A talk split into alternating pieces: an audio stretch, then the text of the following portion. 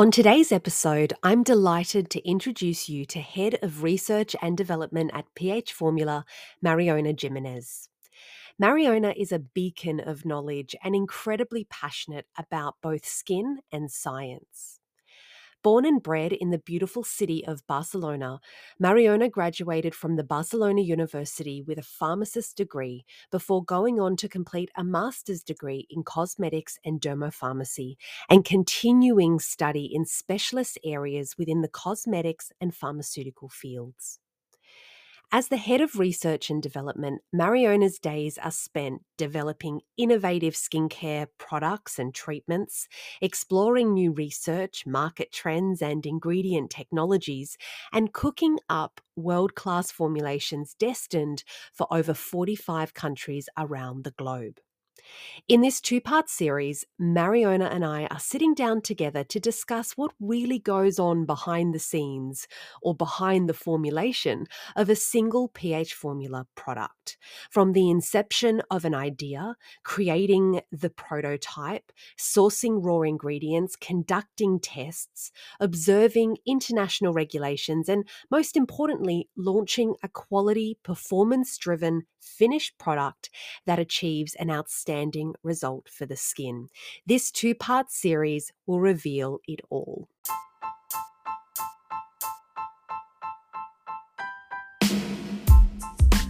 This is The Power of Protons, a pH Formula Australia podcast for skin specialists. This is where you come to explore the always evolving professional beauty, skin, dermal, and aesthetics industry we cut through the hype to deliver highly researched content designed to empower, educate, and inspire. I'm Danielle Hughes, your host and lover of all things skin. I'm a beauty therapist turned dermal clinician turned MBA graduate, and I'm the proud distributor of pH Formula in Australia and New Zealand. It's my pleasure to share my passion for education, skin management, and business every Monday right here on the Power of Protons podcast. Welcome back for part two of our interview with Mariona Jimenez. If you haven't already listened to part one, be sure to go back and listen to episode 12, where we look at the process of formulating a product from scratch and how long this process can take when we consider each of the steps involved. Today, we'll be deep diving into ingredients, packaging choices, and expanding internationally pH Formula uses pharma grade ingredients wherever possible. Ingredient purity and efficacy is of the highest importance. And as we know, there are many different classifications of ingredients, even of the same ingredient. Take, for example, vitamin C. So, Mariona, how would a consumer or professional for that matter know the grade of ingredients contained within a formula when looking at the INCI on the packaging? And what is the pH formula process for ensuring that the ingredients that we do formulate with are of the highest possible quality? First of all, let me tell you that uh, um, looking at an INCI, it is very, very difficult uh, to to know certain considerations you can know um, the sort of ingredient that that is. For example, if we are uh, talking about uh, vitamin C, you looking at the INCI, you can know if it's the uh, L uh, ascorbic acid, so it is the purest form of the uh, vitamin C, or whether if we are using another uh, sort of derivative and uh, you can read it uh, easily in the INCI. And also in the INCI, you can see and have a rough idea of the concentration of the ingredients that you are going to have in this formulation because they are ordered in the uh, increasing way Uh, so um, the ingredients go uh, in this order that uh, you will have first of all the most concentrated ones up till you go until you reach the um, 1%.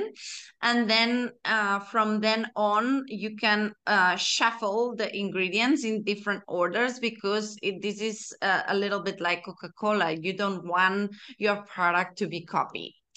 So, um, but uh, going back to your uh, questioning mm. about uh, how do we know the grades and uh, also the purity and the quality, you you you don't know within the INCI, but um, I can explain you what we have into in considerations when we are sourcing the ingredients process and all the critical thinking and all the analyzing of the information that that needs to be implemented so we have uh, lots of documentations uh, in R&D that the rose uh, material supplier can provide.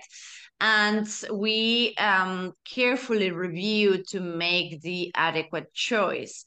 And um, if we divide this information in nine different categories, I can explain you what in pH formula we are doing with each and in a single uh, uh, information that we have in front of us to choose and an ingredient. Just to interrupt, this is for each ingredient within an INCI that might have 30 ingredients. Exactly. Yeah. Exactly. Okay. So you, you can imagine that this process for one formulation mm. it is very very intense. Mm. So um first first case we have the quality you mentioned already this and there is uh, different grades of active ingredients and when we have the opportunity to choose the pharma grade ingredients, we do in pH formula because they are the ones with less amount of impurities of the market. And we want to excel and we want to highlight this quality not only for the final users, of course, but because we also are a professional brand and we need to have all this uh, superior quality in the cabin treatments in the cabin rooms when the skin specialists are applying the products in the uh, uh, subjects of course. Um, then we need to have into considerations the allergens and uh, in pH formula we are uh, choosing the ones allergen free that's also important to have a really good tolerance then we can look at the origin of the ingredients and that could be understood as the geographic origin. So if that ingredient comes from uh, the european union or comes from china uh, etc but also the origin of the raw material. So if that raw material is considered to be uh, vegan or um, uh, friendly, that that is uh, of course not animal sourcing involved. Uh, biotechnological and etc. There's uh, several uh, different origins that can be also uh, into the raw material.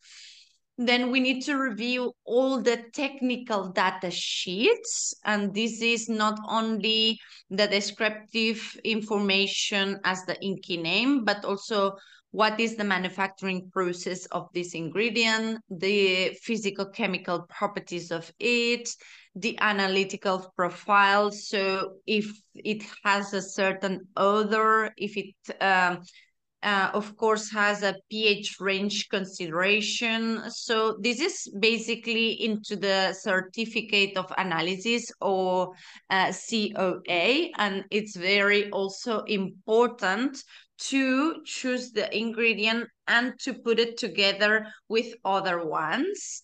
Then we also have to review the safety data sheets that its first aid measures and storage, exposure, etc.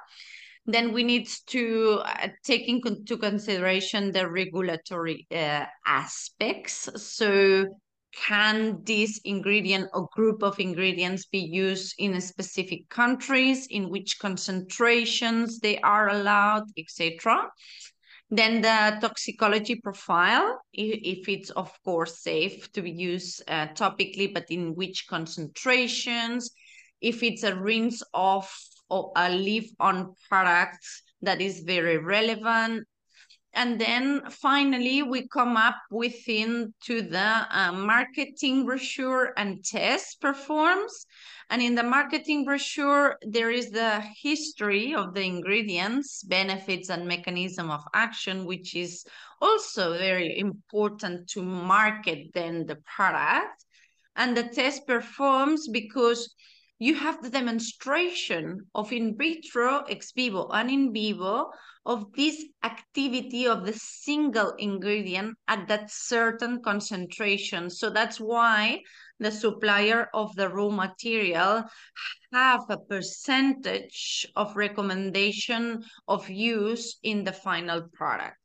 So uh, there is a lot, a lot of considerations when choosing the raw materials. Mm. Um, and if we have time, I uh, just want to explain that when you choose an ingredient uh, and this raw material supplier, it's providing some tests that could be done in different concentrations.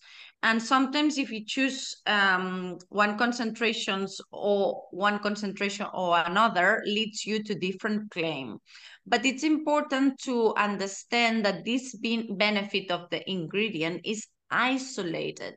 So mm-hmm. if you want to prove that it has that action at the end product, you need to reassess the claim. So you need to put together all the formulation and then do your own in vitro, ex vivo, and in vivo uh, testing. So I think that's that a very, yeah. And I think that that's quite an important point to note because you have obviously the documentation for one particular ingredient, but that has been used just by itself. So when you start working synergistically, which really nearly everybody does, it's not just one ingredient, is it? There's lots of different ingredients. Um, then yes, you've, I suppose, got to prove it all over again that you're still able to get that benefit when the active is used with something else. Exactly, exactly. Yeah. So it's just like uh, reassessing that this uh, formulation will have certain properties that you want to claim and you want to make sure that they will be the benefits of the final formulation.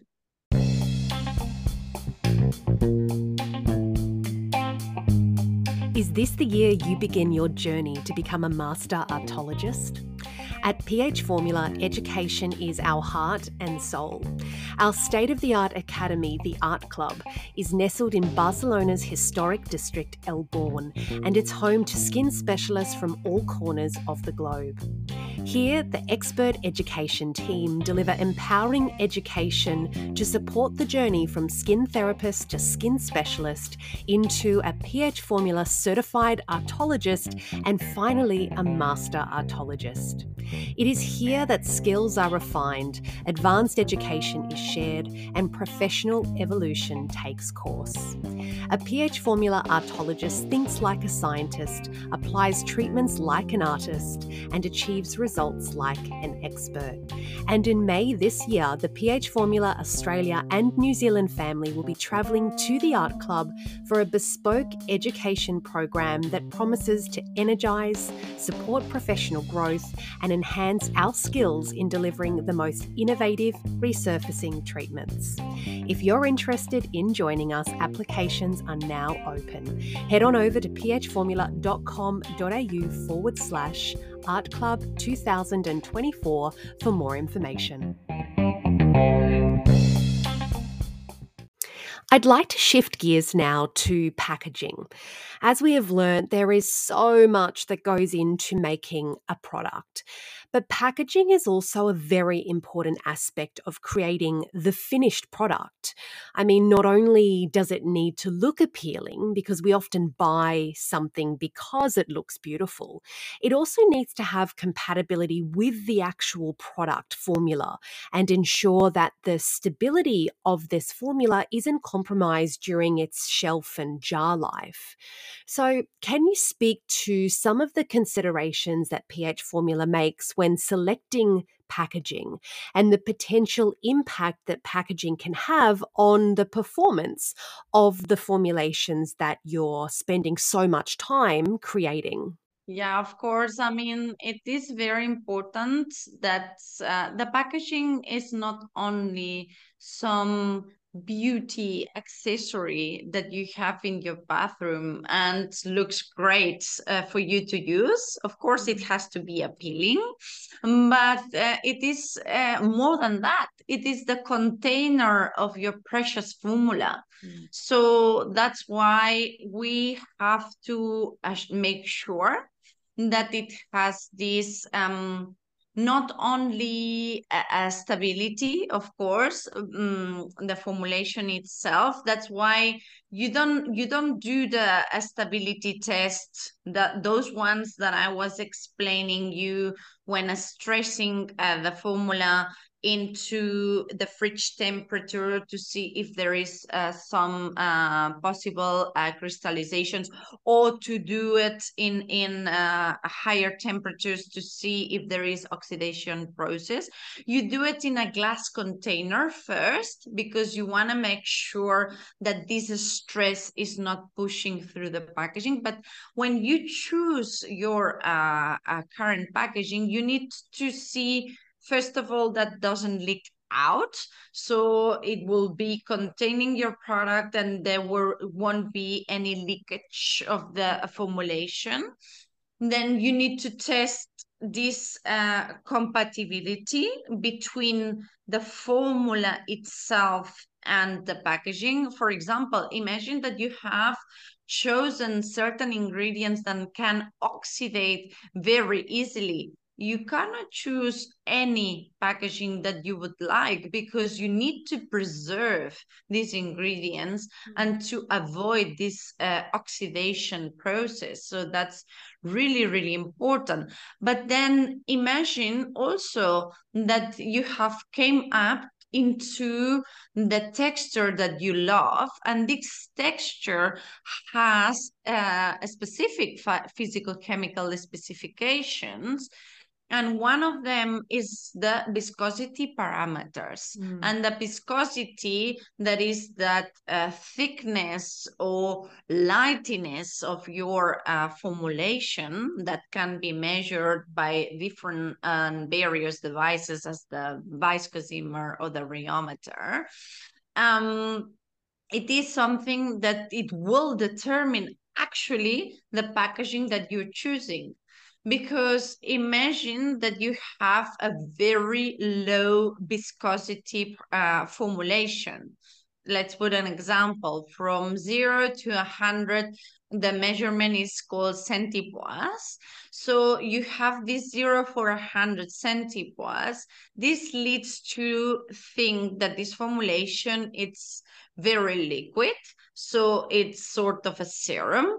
So if you have this liquid uh, um, formulation, you have to choose the packaging that is according and it can contain this uh, liquid form and it will dispense correctly this liquid form. Mm. Because imagine that you're choosing a dropper and then you have a, vis- a very, very high viscosity of more than 10,000, that it will be close to a mask. Then if you choose a dropper, that one uh, um, dispense the uh, formula because you have that uh, viscosity and it's very very important to choose in accordance the packaging that you are using. Mm. so to not get stuck and that's why the viscosity has a very eh, relevant uh, and it's a very important parameter to choose the packaging Mm. And also, you need to think not only when you choose the packaging into the market needs uh, because you need to to also order the right amounts you also have to have into consideration the price the, that is realistic for the new launch uh, because if you have a formula that is full uh, of uh, active ingredients and it's kind of expensive to fabricate maybe then you need to um, choose a packaging that is not as expensive to compensate. Mm. So a lot of different considerations also to to have in a packaging.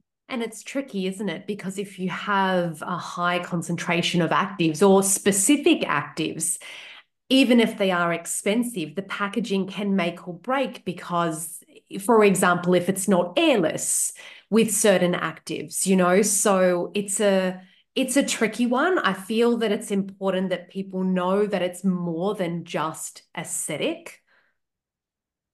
It's yeah, 100%. And imagine with acids. Mm. So in PH Formula, we work uh, in the uh, controlled skin resurfacing uh, products with a lot of different acids and you need all those acids not only to preserve correctly but also to not interact with the packaging mm. and to warranty its safety and efficacy when you apply the product so choosing the packaging it is uh, also a very important mm. choice when uh, doing a formulation and I know we're almost out of time, but I suppose just to add that next level of complexity for packaging, sustainability as well is another consideration. Yeah, 100%. Yeah. Not only in choosing the material, but also on how the inks and, and to print those in the uh, not only in the primary packaging, which is the one that is in direct contact with the formulation, but in the secondary packaging, when uh, of course you you need to read all the benefits and uh, it is the box of containing the primary one and into the leaflet or using digital information. Sometimes we have uh, came up recently with a lot of QR uh, codes mm. to be as much as more sustainable uh, as possible. But sometimes also regulation do, do not allow to put all the information in the QR codes because certain languages need to be print to facilitate also the end consumer to read in their own language all the instructions mode of action etc mm. so difficult to be aligned with everything now my final little talking point, and we've touched on it because PH Formula has expanded internationally now to, is it 45 or is it more than 45? we are growing more than 45. okay. So in more than 45 markets or countries.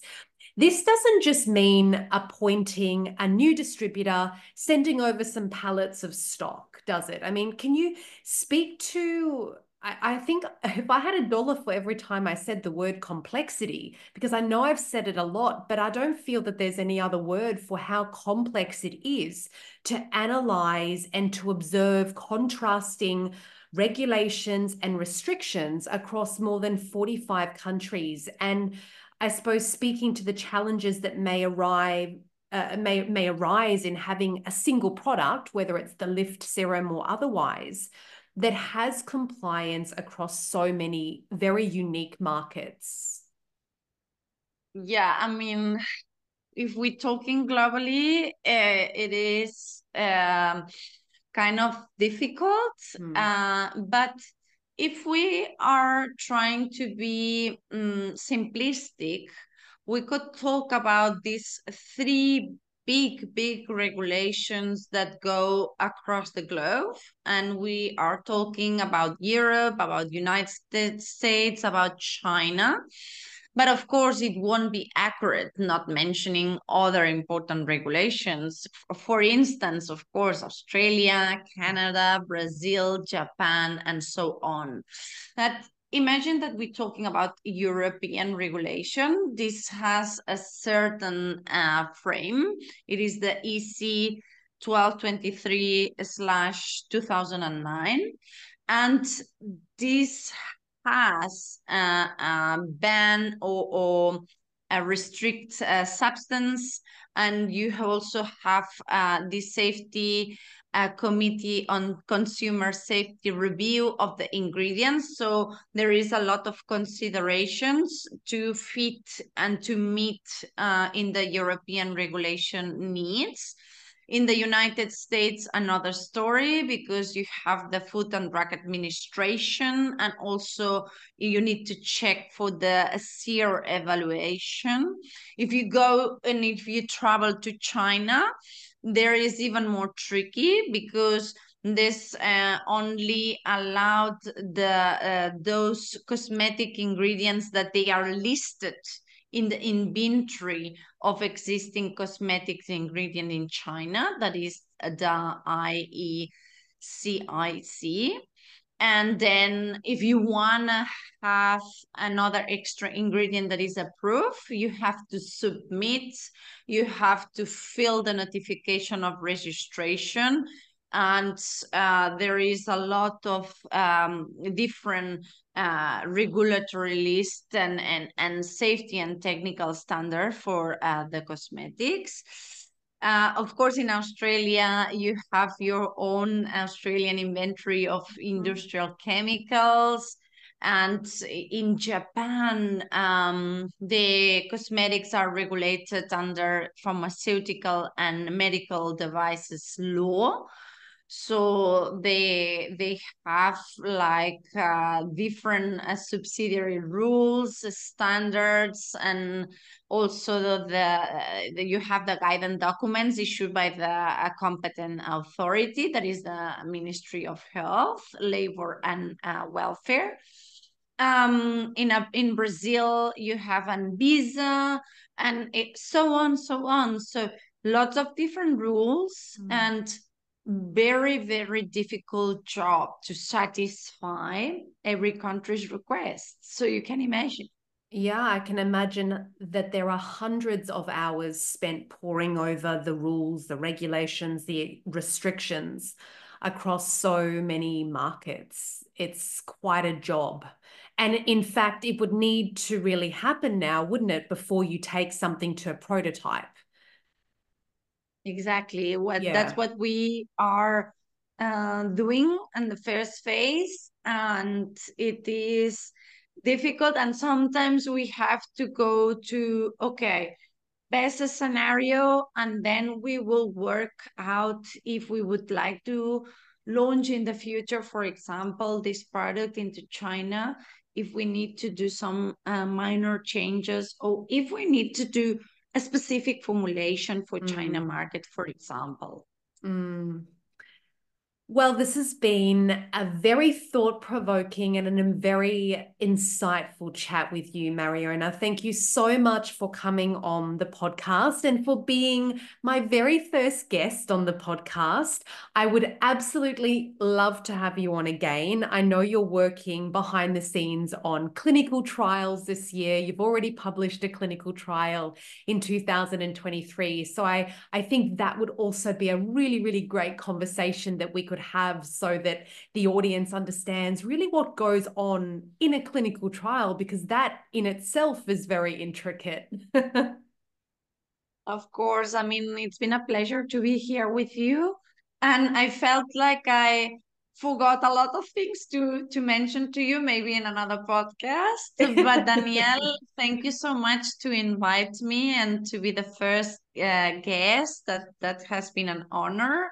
And yes i think that the following podcast maybe we can chat about this clinical testing because they are outstanding and they are the real proof that your product is really working. Yeah. So and that it's not just an ingredient claim it's like the ingredients are all working together. So i think it just it brings this conversation around full circle. Exactly exactly. Yeah. so that will be a very interesting conversation for the future and thank you so much. Thank you mariona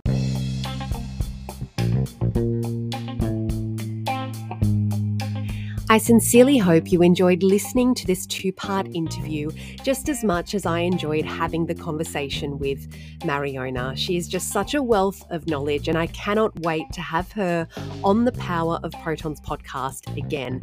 And for that matter, if you have any questions that you might like to hear Mariona's response or answers to, then please leave a little comment in the comments and questions section on this episode, and we'll try and incorporate some of those questions into our future episodes.